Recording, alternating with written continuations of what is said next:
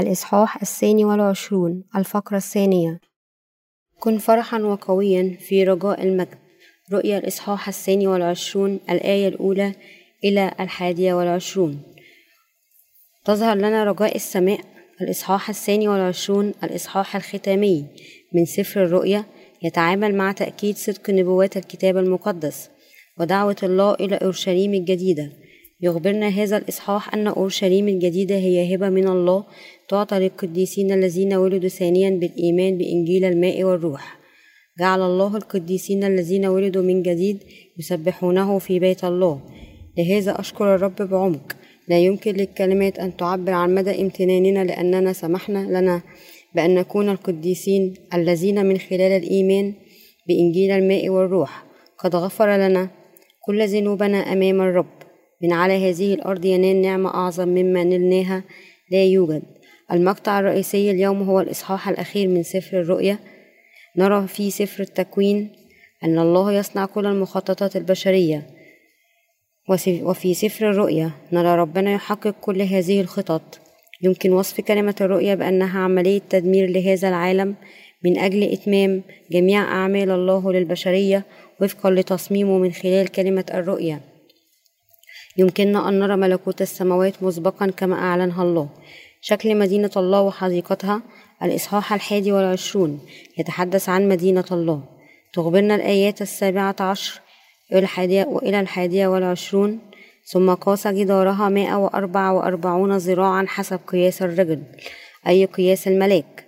وكان بناء سورها من اليشب وكانت المدينة من الذهب الخالص مثل الزجاج. الصافي ثم تزيين أساسات سور المدينة بجميع أنواع الأحجار الكريمة. الأساس الأول يشب الثاني ياقوت أزرق العقيق الأبيض الثالث الزمرد الرابع الجذع العقيقي الخامس العقيق السادس الزبرجد السابع البراي الثامن التوباز التاسع الكريسوبراسي العاشر الياقوت الحادي عشر الجمشت الثاني عشر كانت البوابات الاثنى عشر اثنتا عشر لؤلؤة. كل باب كان من لؤلؤة واحدة وكان شارع المدينة من الذهب الخالص مثل هذا مثل الزجاج الشفاف. تصف كلمة الرؤيا هذه أورشليم الجديدة التي سيعطيها الله لشعبه المولود ثانيا. قيل لنا أن مدينة القدس في السماء هذه مبنية من اثنى عشر نوعا مختلفا من الأحجار الكريمة مع اثنى عشر بوابة مصنوعة من اللؤلؤ.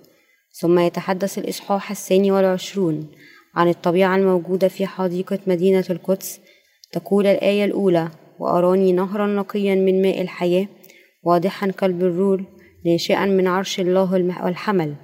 في مدينة الله يتدفق نهر بلوري في جنة عدن تماما كما جعل الله أربعة أنهار تجري في جنة عدن في البداية. يخبرنا الله أن هذه هي السماء التي يستمتع بها الصالحون في المستقبل. يخبرنا المقطع الرئيسي أيضا أن شجرة الحياة قائمة في هذه الحديقة أنها تحمل اثنا عشر نوعا من الثمار وتؤتي ثمارها في كل شهر وأن أوراقه لشفاء الأمم يبدو لي أن طبيعة السماء لا تؤكل فقط ثمارها ولكن أوراقها لأن الأوراق لها قوة الشفاء. بركات الصالحين. يخبرنا الكتاب المقدس أنه في مدينة الله لن تكون هناك لعنة بعد بل يكون فيها عرش الله والحمل. وعبيد يخدمونه سوف يرون وجهه واسمه على جباههم. يخبرنا أن أولئك منا الذين غفر لنا خطايانا سيملكون إلى الأبد مع الله الذي خلصنا. أولئك الذين تم محو خطاياهم من خلال الإيمان بإنجيل الماء والروح أثناء العيش على هذه الأرض لن ينالوا فقط نعمة اختفاء كل أساميهم بل سيكونون أيضا أبناء الله. ولديهم العديد من من الملائكة ولديهم العديد من الملائكة الذين يخدمونهم عند ذهابهم إلى ملكوت الله وملكوا مع الرب إلى الأبد.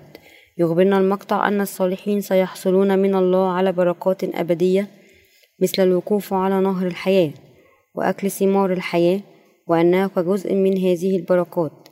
لن يكون هناك مرض. يخبرنا أيضا أنهم لن يحتاجوا إلى نور هذه الأرض ولا نور الشمس لأنهم في ملكوت الله المجيد سيعيشون إلى أبد مع الله الذي هو نوره. وبعبارة أخرى فإن الله أبناء الله الذين نالوا مغفرة خطاياهم من خلال إنجيل الماء والروح سيعيشون مثل الله. هذه هي البركة التي نالها الصالحين. كتب الرسول يوحنا أحد تلاميذ يسوع الاثنى عشر الذين كتبوا سفر الرؤيا إنجيل يوحنا ورسائل العهد الجديد الثلاثة يوحنا الأولى والثاني والثالث تم نفيه إلى جزيرة بطمس لرفضه الاعتراف بالإمبراطور الروماني كإله خلال هذا المنفى. أرسل الله ملاكه إلى يوحنا وأظهر له ما سيحدث على هذه الأرض وكشف له دمار العالم والمكان الذي يدخل الله القديسين في النهاية ويعيشون فيه. إذا كنا سنصف كتاب التكوين على أنه مخطط الخلق فقد نصف سفر الرؤيا على أنه الصورة المصغرة الكاملة للمخطط لمدة أربع آلاف عام أخبر ربنا البشرية أنه سيجعل كل ذنوبها تختفي من خلال يسوع المسيح. وفي عصر العهد الجديد عندما جاء الوقت تمام الله جميع وعوده بأنه سيرسل يسوع المخلص إلى هذه الأرض وأن يعتمد يسوع على يد يوحنا وأن يجعل خطايا العالم تختفي بدم المسيح على الصليب. عندما سقطت البشرية في خداع إبليس ووقعت في شرك هلاكها بسبب الخطية وعد ربنا أنه سينقذها من خطاياها. ثم أرسل يسوع المسيح واعتمده ودم ودمي وبذلك خلص البشرية من خطاياها. ومن خلال كلمة الرؤية سجل الله بالتفصيل نوع المجد الذي ينتظر أولئك الذين نالوا مغفرة خطاياهم. وأي نوع من الدينونة ينتظر الخطاة من ناحية أخرى؟ بعبارة أخرى يخبرنا الله أن هناك كثيرين سينتهي بهم المطاف في الجحيم على الرغم من ادعائهم أنهم يؤمنون به بأمانة. متى الإصحاح السابع؟ الآية الحادية والعشرون إلى الثالثة والعشرون. ربنا خلص الخطاة من خطاياهم وأخبرنا ألا نختم كلمات البركات التي أعدها للصالحين. من الظالم والقذر. تقول الآية الحادية عشر من كان ظالما فليكن ظالما القذر فليكن بعد البار فليكن بارا بعد. من هو مقدس فليكن بعد مقدسا؟ من هم الظالمون هنا؟ الظالمون ليسوا سوى أولئك الذين لا يؤمنون بحب الإنجيل الماء والروح الذين أعطاهم الرب لأن الناس يرتكبون الخطية في كل وقت. يجب أن يؤمنوا بإنجيل الماء والروح الذين أعطاهم الرب وبالتالي يعيشون حياتهم في تمجيد الله. لأن الله وحده هو الذي ينال المجد من البشر ولأنه هو الوحيد الذي ألبسنا نعمة الخلاص. يجب علينا جميعا أن نعيش حياة تمنح كل المجد لله أولئك الذين يعصون الله هم قذرون لأنهم لا يؤمنون دائما بكلمته. في متى الإصحاح الثالث والعشرون الآية السابعة؟ قال ربنا لرجال الدين الذين يؤمنون به فقط بالشفاء لا أعرفكم قط ابتعدوا عني يا فاعل الإثم. دعاهم ربنا بأنهم أنتم الذين تمارسون الفوضى.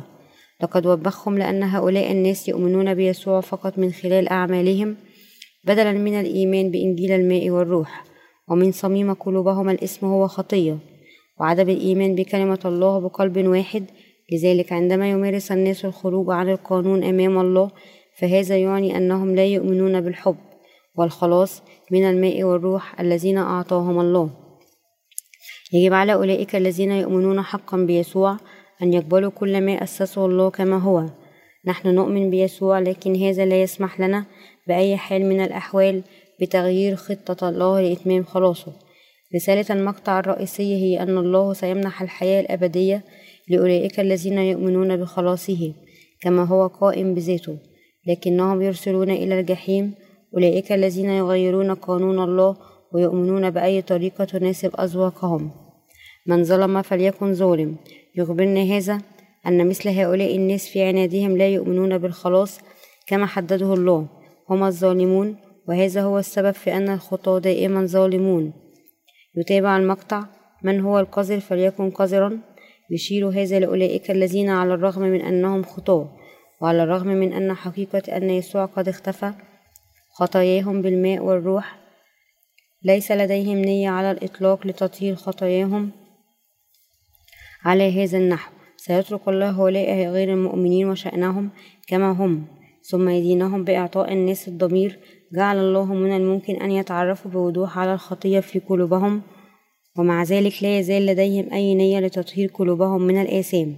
يقول سفر الأمثال الإصحاح الثاني عشر الآية الثلاثون يوجد جيل طاهر في عيني نفسه لم يغتسل من قذره المسيحيون المتدينون اليوم. هم أناس لا يريدون حتى أن يتطهروا من خطاياهم. ومع ذلك فإن يسوع الذي هو الله جاء إلى هذه الأرض ليخلص الخطاة وطهر كل أسامهم عن طريق أخذ خطايا البشرية. على نفسه بمعموديته مرة واحدة وحكم على الفور على كل هذه الأسام بصلبه وبذلك يكون خلص من خطية أولئك الذين يؤمنون منا. لمن يعرف ويؤمن بكلمة إنجيل الماء والروح التي خلص بها يسوع المسيح الخطاة فسمح ربنا لهذا الشخص أن يغفر له. هذا لتحقيق عدل الله. هو إظهار أن الله هو إله العدل. هؤلاء الناس سيلقون في نار الكبريت المتقدة إلى الأبد. سوف يدركون بعد ذلك من هو إله العدل الحق. على الرغم من أنهم يعترفون بأن يسوع هو مخلصهم إلا أنهم لا يخدعون ضميرهم فحسب بل إنهم يدنسون ضمير الآخرين أيضا.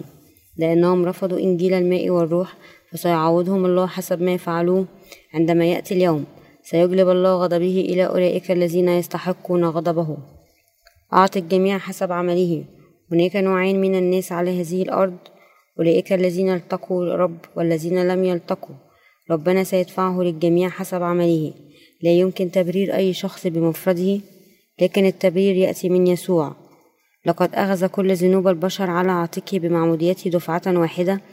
وحمل خطايا العالم للصليب وواجه الصليب كل دينونة الخطية التي يجب أن يواجهها الجنس البشري. يمكن للبشرية أن تصبح صالحة من خلال الإيمان بهذه الحقيقة. أولئك الذين يؤمنون بهذه الحقيقة هم الذين التقوا الرب. يطلب الله من أولئك الذين لا يخطئون والذين يعرفون هذه الحقيقة ويؤمنون بها أن يكرزوا بالإنجيل على هذه الأرض ويحفظوا كلمته المقدسة أثناء حياتهم. يقول الله من هو قدوس فليكن بعد؟ يجب أن نحفظ هذه الوصية في قلوبنا وندافع عن إيماننا المقدس ونبشر دائما بالإنجيل الكامل. لماذا؟ لأن الكثير من الناس في هذا العالم لا يزالون يجهلون هذا الإنجيل الحقيقي ونتيجة لذلك فإن إيمانهم كله خاطئ. هناك من على هذه الأرض يؤيدون عقيدة التقديس المتزايد دون قيد أو شرط على الرغم من أن ربنا جعل خطايا البشرية تختفي بالفعل. إلا أن هؤلاء الناس ما زالوا يصلون من أجل مغفرة خطاياهم يوميا حتى الآن يقدمون صلواتهم للتوبة على أساس يومي يحاولون تطهير خطاياهم وتقديسهم بتدريجيا حتى يصبحوا أخيرا الصالحين الذين لم يعودوا يرتكبون أي خطية. لا يقوم خدام الله الحقيقيون فقط بمهمتهم المتمثلة في التأكد من أن الجميع قد غفر حقا للخطية. ولكنهم أيضا يقودون الجميع للحقيقة كزملاء في الله. خدام الله هم الذين من خلال الكلمة المكتوبة لديهم المعرفة الدقيقة بالأشياء التي ستحدث. الآية الثانية عشر إلى الثالثة عشر تقول وها أنا آتي عاجلا وأجرتي معي لأعطي كل واحد بحسب عمله. أنا الألف والياء البداية والنهاية الأول والأخير. إن ربنا حقا هو الألف والياء البداية والنهاية. الأول والآخر يجب أن نؤمن بكل ما قاله لنا الرب في خوف. سيكافئ ربنا القديسين ببركات أعظم بكثير من أعمالهم. فهو مجد ورحيم إنه الرحيم والرحيم الذي خلصنا من كل أثامنا. وكما تخبرنا كلمة الرؤيا إله القوة والعدالة الذي سيكمل عمله الخلاصي وهذا الانتهاء من الخلاص الذي يأتي قريبا يسمح للقديسين بالدخول المجيد إلى مدينة القدس الجديدة. المكافئات السخية والكافية لربنا على أعمالهم. طوبى للذين يعملون وصاياه. استمرارا للآية الرابعة عشر. يخبرنا المقطع الرئيسي. طوبى لمن يفعلون وصاياه حتى يكون لهم الحق في شجرة الحياة. ويمكنهم أن يدخلوا عبر البوابات إلى المدينة. هناك الكثير من الناس الذين يزعمون بناء هذه الآية أن الخلاص يأتي من خلال العمل أي بمراعاة وصاياه. ولكن في الواقع يعني عمل وصاياه الإيمان بكل كلمة الله المكتوبة وحفظها بإيمان. كتب يوحنا الرسول وهذه هي وصيته أن نؤمن باسم ابنه يسوع المسيح ونحب بعضنا بعضا كما أوصانا. يوحنا الأولى الإصحاح الثالث الآية الثالثة والعشرون. لذلك عندما نؤمن بالإنجيل الحقيقي للماء والروح ونكرس أنفسنا للكرازة بإنجيل الخلاص جميع الأرواح الضالة في جميع أنحاء العالم فإننا نؤدي وصاياه في حضوره. الحقيقة هي أن جميع الخطايا التي نرتكبها طوال حياتنا قد تم محوها بالفعل من خلال المعمودية التي حصل عليها يسوع من يوحنا المعمدان بعد هذه المعمودية. جعلنا دم ربنا على الصليب وقيامته وصعوده. نولد ثانيا وسمح لنا أن نعيش حياة جديدة في حقه. متى وقعنا في الخطية بعد أن نولد من جديد يجب أن نعود إلى كلمة الحق التي طهرتنا من كل أثامنا ندرك أن جذورنا لا يسعنا إلا أن نخطئ ونعود مرة أخرى إلى إيمان نهر الأردن حيث أخذ ربنا على عاتقنا كل ضعفنا ونواقصنا وخطايانا ونتعمد على مع معمودية يسوع وندفن مع المسيح الذي مات على الصليب. لقد غسل لقد غسل يسوع بالفعل كل ذنوب هذا العالم تم العثور على المشكلة في ضميرنا. على الرغم من أن ربنا قد اعتنى بالفعل بخطايا العالم بمعموديته. لأننا نحن البشر لا ندرك أن الرب قد طهر كل ذنوبنا بمعموديته وصلبه. يظل ضميرنا مضطربا كالخطاة لذلك نحن عرضة للشعور بأنه لا يزال لدينا خطية فينا في حين أن كل ما علينا فعله في الواقع هو مجرد الإيمان بأن كل ذنوبنا قد تم غسلها بالفعل من خلال إنجيل الماء والروح الذين أعطاهما يسوع المسيح. إذا تأذيت قلوبنا بسبب خطايانا فبأي حقيقة يمكننا بعد ذلك أن نداوي جروح هذه الخطايا؟ يمكن أيضا أن نلتئم هذه الجروح جميعا من خلال الإيمان بإنجيل الماء والروح. أي من خلال الإيمان بأن ربنا أخذ كل ذنوب العالم على عاتقه من خلال تعميده من قبل يوحنا في نهر الأردن. وذلك لقد جعل كل هذه الآثام تختفي بحملها إلى صليب الجلجثة وسفك دمه عليها. وبعبارة أخرى يمكن أيضا غسل خطايا أفعالنا التي نرتكبها بعد تلقي مغفرة خطية الخطية عندما نؤكد مرة أخرى إيماننا بالإنجيل بأن يسوع المسيح طهر بالفعل كل أثامنا بما في ذلك خطايانا. تم غسل ذنوب هذا العالم دفعة واحدة عندما أخذ يسوع المسيح معموديته وصلب على هذا النحو لا يجب غسل خطايا العالم ولا خطايانا الشخصية مرتين أو ثلاثة. كما لو كان يجب تطهير تطهيرها باستمرار إذا علم شخص ما إن مغفرة الخطية. يتم تحقيقها شيئا فشيئا فإن الإنجيل الذي يكرس به هو إنجيل كاذب. جعل الله خطايا العالم تختفي مرة واحدة. عبرانيين الإصحاح السابع والعشرون الآية التاسعة. تقول لنا وكما هو مرسوم للناس أن يموتوا مرة ولكن بعد ذلك الدينونة عندما نموت مرة بسبب الخطية. فإن إرادة الله أن نتلقى أيضا مغفرة الخطية مرة واحدة عند مجيئه إلى هذه الأرض. أخذ يسوع المسيح كل أثامنا على نفسه مرة واحدة ومات مرة واحدة وحكم علينا بدلا منا أيضا. لم يفعل هذه الأشياء عدة مرات. عندما ننال مغفرة الخطية من خلال الإيمان بيسوع المسيح بقلوبنا فمن المناسب أيضا أن نؤمن جميعا دفعة واحدة وننال الغفران الأبدي لكل ذنوبنا. لأن الخطايا التي نرتكبها منذ ذلك الحين تؤذي قلوبنا من وقت لآخر. كل ما علينا فعله هو الذهاب قبل كلمة هذا الخلاص أن ربنا قد غسل خطايانا دفعة واحدة وتطهيرها وشفائها قلوب بإيمان. يا رب أنا مليئة بالنواقص لقد ارتكبت الخطية مرة واحدة. لم أستطع أن أعيش حياة كاملة حسب إرادتك لكن عندما اعتمد يوحنا في نهر الأردن ونزفت ونزفت على الصليب. ألم تهتم بكل خطاياي هذه أيضا؟ الحمد لله أحمدك يا رب. بمثل هذا الإيمان يمكننا أن نؤكد مغفرتنا للخطية مرة أخرى ونشكر الرب دائما. يخبرنا هذا الإصحاح الأخير من سفر الرؤيا أنه بالذهاب أمام يسوع الذي هو شجرة الحياة وبالاعتقاد وبالاعتقاد أن الرب قد غسل بالفعل كل أسامي العالم فإن أولئك الذين نالوا مغفرة الخطية قد اكتسبوا الحق. لدخول مملكة الله المدينة المقدسة من خلال إيمانهم. يجب على من يريد أن يدخل مدينة الله أن يؤمن بأن يسوع المسيح كفر عن خطايا البشرية إلى الأبد من خلال قبول معموديته في الحال وسفك دمه على الرغم من أننا جميعا لدينا العديد من أوجه الكسور من خلال الإيمان بمعمودية ودم يسوع المسيح يمكن أن يوفق الله على إيماننا ويمكننا جميعا الذهاب قبل شجرة الحياة. القدس الجديدة وثمار شجرة الحياة لأن الأهلية لدخول السماء والأرض الجديدتين والتي لا يمكن لأي شخص أن يسمح لها بأخذها تأتي فقط من إنجيل الماء والروح. يجب أن ندافع عن إيماننا وأن نكرس به أيضا للعديد من الآخرين.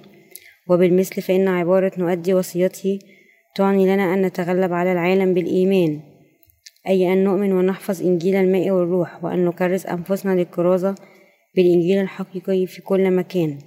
في متى الإصحاح الثاني والعشرون يقول لنا يسوع مثل وليمة العرس وخاتمة هذا المثل هو أن أولئك الذين لا يرتدون ملابس زفافهم يرتدون ملابس زفافهم. يجب أن يلقوا في الظلمة الخارجية. متى الإصحاح الثاني والعشرون الآية الحادية عشر إلى الثالثة عشر كيف نلبس ثياب الزفاف لدينا للمشاركة في عشاء عروس الخروف. وما هي لباس العرس؟ إن ملابس الزفاف التي تمكننا من الدخول في عشاء زواج الحمل هي بر الله المعطي لنا من خلال إنجيل الماء والروح. هل تؤمن بإنجيل الماء والروح؟ إذا كان الأمر كذلك فأنت تلبس بره بشكل جميل حتى تتمكن من دخول السماء كعروس لابن بلا خطية. نحن المولودين من جديد نرتكب الخطية أيضا كل يوم ومع ذلك فإن الأبرار فقط الذين غفرت خطاياهم. أمام الله مؤهلون ليغسلوا خطاياهم اليومية من لباس البر بالإيمان. لأن أولئك الذين لم تغفر خطاياهم ليسوا مؤهلين لغسل خطاياهم فلن يتمكنوا من تطهير أنفسهم من خطاياهم بصلواتهم اليومية للتوبة. يمكننا أن نؤكد بعبارة أخرى أن خطايانا اليومية قد تم غسلها بالفعل فقط في إنجيله الحقيقي. أولئك الذين نالوا مغفرة الخطية من الرب من خلال كلمة الماء والدم يمكنهم الاقتناع بخلاصهم من الآثام التي يرتكبونها. لأن ربنا جعل خطايانا تختفي دفعة واحدة يمكننا أيضا أن نغسل الذنوب التي نرتكبها بأفعالنا من خلال الإيمان بهذا الخلاص من الكفارة الأبدية. إذا لم يكن الأمر كذلك إذا لم يغسل ربنا كل أثامنا دفعة واحدة بمعنى آخر كيف يمكن أن نصبح بلا خطية؟ كيف يمكننا دخول مدينة السماء المقدسة؟ كيف يمكن أن نذهب قبل يسوع المسيح شجرة الحياة من خلال الإيمان بربنا الذي جعل كل أثامنا تختفي. يمكننا دخول مملكة السماء كأشخاص طاهرين ونقيين وكلما أخطأنا في حياتنا بالذهاب أمام ربنا والتأكيد على أنه جعل هذه الخطايا تختفي أيضا يمكننا التحرر من كل هذه الذنوب. ارتكب الملك داود خطايا عظيمة أمام الله رغم أنه كان عبدا لله.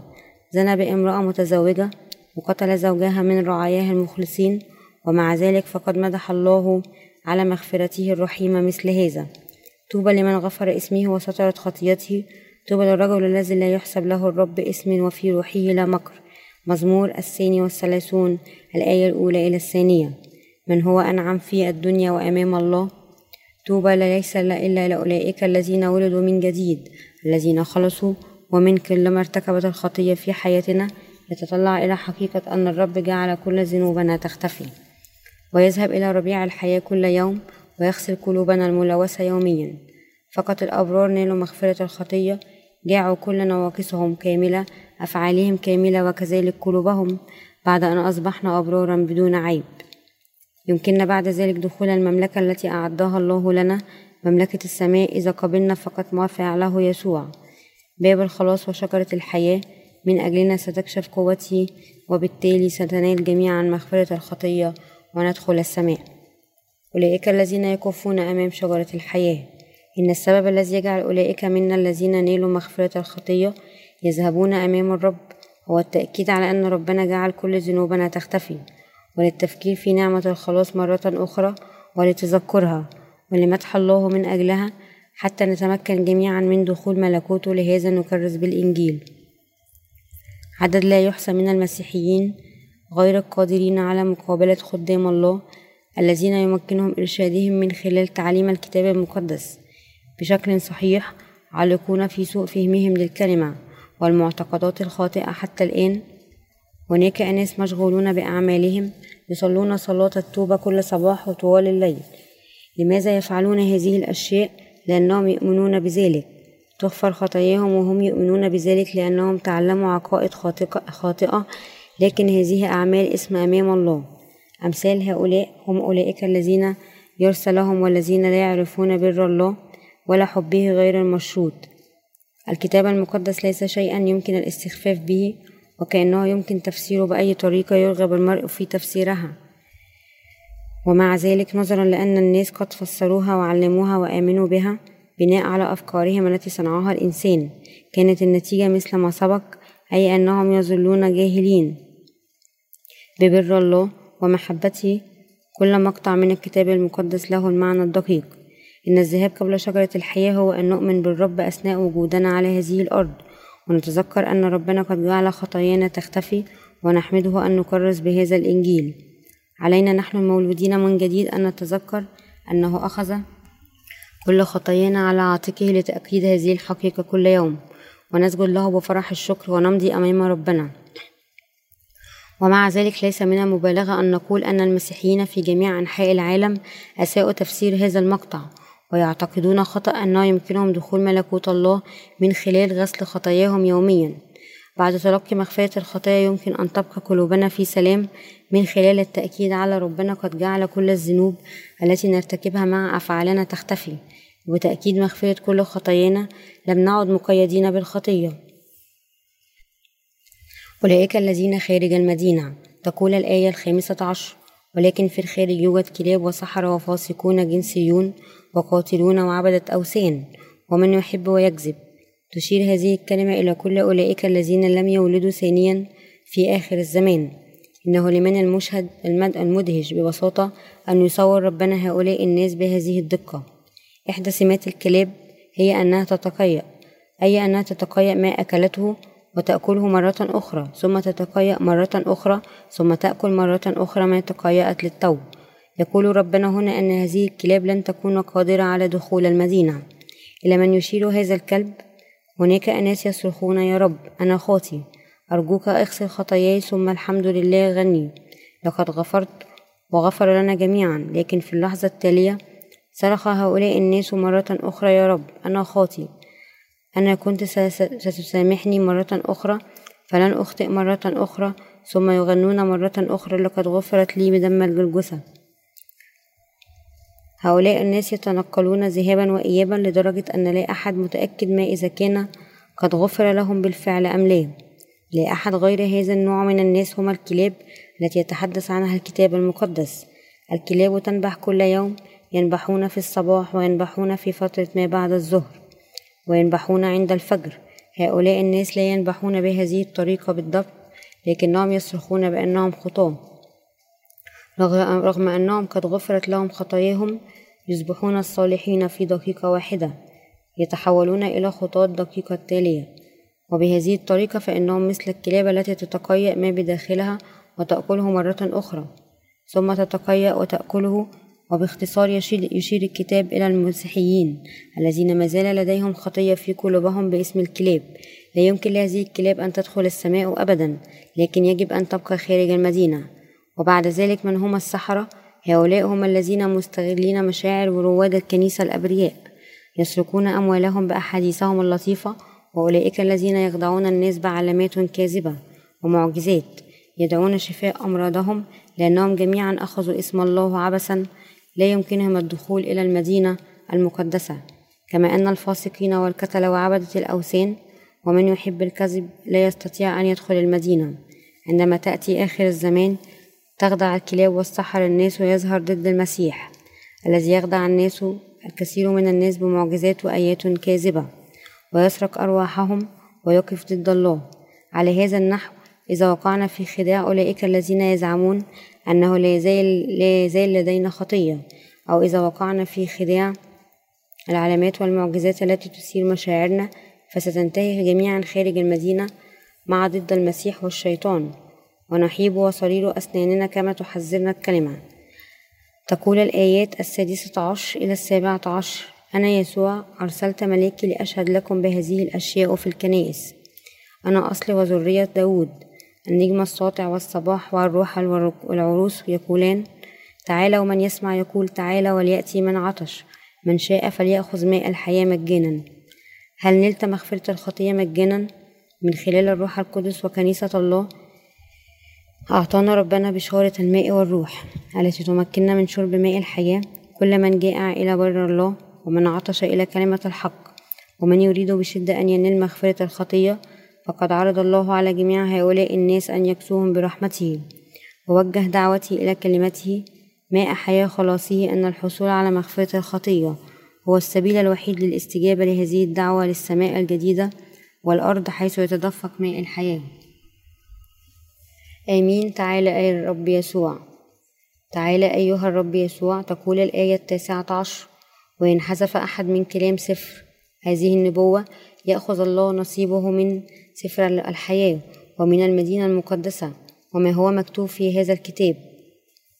أمام الله لا يمكننا أن نؤمن بأي طريقة نرغب فيها بناء على أفكارنا الخاصة. إذا كان مكتوب في كلمة الله فكل ما يمكننا قوله هو نعم فقط لأنه إذا قال أي شخص لا للكلمة فإن ربنا سيأخذه بعيدا قائلا أنت لست كذلك طفلي. لهذا يجب أن نؤمن به حسب الكلمة. لا يمكننا أن نضيف إلى أي كلمة من كلمات الله ولا نطرحها منها ولكن يجب أن نؤمن بها كما هي مكتوبة. الإيمان الحقيقي هو التمسك بخدام الله والإيمان بما يقوله الروح القدس من خلال كنيسة الله ومع ذلك فإن الكثير من الناس حيث استبعدوا إنجيل الماء والروح من إيمانهم لا يزال لديهم خطية باقية في قلوبهم حتى عندما تخبرهم الكلمة مرارا وتكرارا أن فقط أولئك الذين لا خطية يمكنهم دخول مدينة الله المقدسة فإنهم لا يزالون يستبعدون معمودية يسوع من إيمانهم وبدلا من ذلك يضيفون إليها إصرارهم على أعمال مثل تقديم صلوات التوبة والعروض المادية. أولئك الذين يؤمنون بيسوع كمخلص لهم يجب أن يكونوا قادرين على الاعتراف بإيمانهم بأن كل ذنوب البشرية قد انتقلت إلى يسوع من خلال المعمودية التي حصل عليها يسوع من يوحنا المعمدان عند نهر الأردن. إذا حذفت معمودية يسوع فأنت في الأساس تتخلى عن إيمانك. وبمعنى آخر إذا كنت لا تؤمن بإنجيل الماء والروح فحتى دم الصليب لا معنى له وقيامة المسيح لا علاقة لها بها فقط أولئك الذين يؤمنون بأن الله جعل كل ذنوبهم تختفي بحرية هم من لهم صلة بقيامة يسوع. وهم وحدهم يستطيعون الصراخ بصوت عالي من أجل مجيء الرب يسوع كما يفعل الرسول يوحنا في الآية العشرون. تقول الآية العشرون من يشهد بهذه الأشياء يقول إني آتي سريعا. آمين. ومع ذلك تعالى يا رب يسوع. فقط الصالحين يمكنهم قول هذا ربنا سيعود قريبا إلى هذه الأرض. حسب صلوات الصالحين فقط الأبرار الذين نالوا الغفران الكامل للخطية من خلال الإيمان بإنجيل الماء والروح. سيفرحون وينتظرون بفارغ الصبر مجيء الرب. هذا لأن أولئك المستعدين لقبول الرب وهم فقط أولئك الذين يرتدون ثوب إنجيل الماء والروح. أي أولئك الذين لا خطية ينتظر ربنا اليوم الذي سيرد فيه على انتظار الصالحين اليوم الذي يأتي فيه إلى هذه الأرض. سيكافئنا بالملكوت الألفي ويلبسنا نحن الأبرار بركاته العظيمة لدخولنا إلى السماء والأرض الجديدتين حيث تدفق ماء الحياة. انتظار ربنا هذا لم يمضي وقت طويل على هذا النحو. كل ما يمكننا القيام به هو فقط أن نقول آمين. ومع ذلك تعالى يا رب يسوع بالإيمان والشكر. نتوق بشدة إلى عودة الرب. أخيرا تقول الآية الحادية والعشرون نعمة ربنا يسوع المسيح مع جماعكم أنهى الرسول يوحنا سفر الرؤيا بصلواته الأخيرة للبركة للجميع. قدم صلاته البركة في النهاية وكان قلبه يملأ يأمل أن يؤمن. الجميع بيسوع ويخلصوا ويدخلوا مدينة الله. يا قديسي الأحباء أننا قد خلصنا الله يعني أنه أحبنا وأنقذنا من كل أثامنا وجعلنا شعبه. لذلك من الرائع والامتنان أن الله جعلنا أبرارا حتى ندخل ملكوته. هذا هو جوهر ما يقوله الكتاب المقدس لنا لكي نجعلنا نعيش إلى الأبد في ملكوته. فقد سمح الله لي ولك أن نولد ثانيا من خلال سماع هذا الإنجيل الحقيقي. وقد خلصنا من أثامنا ودينونتنا. أحمد ربنا وأشكره على خلاصه.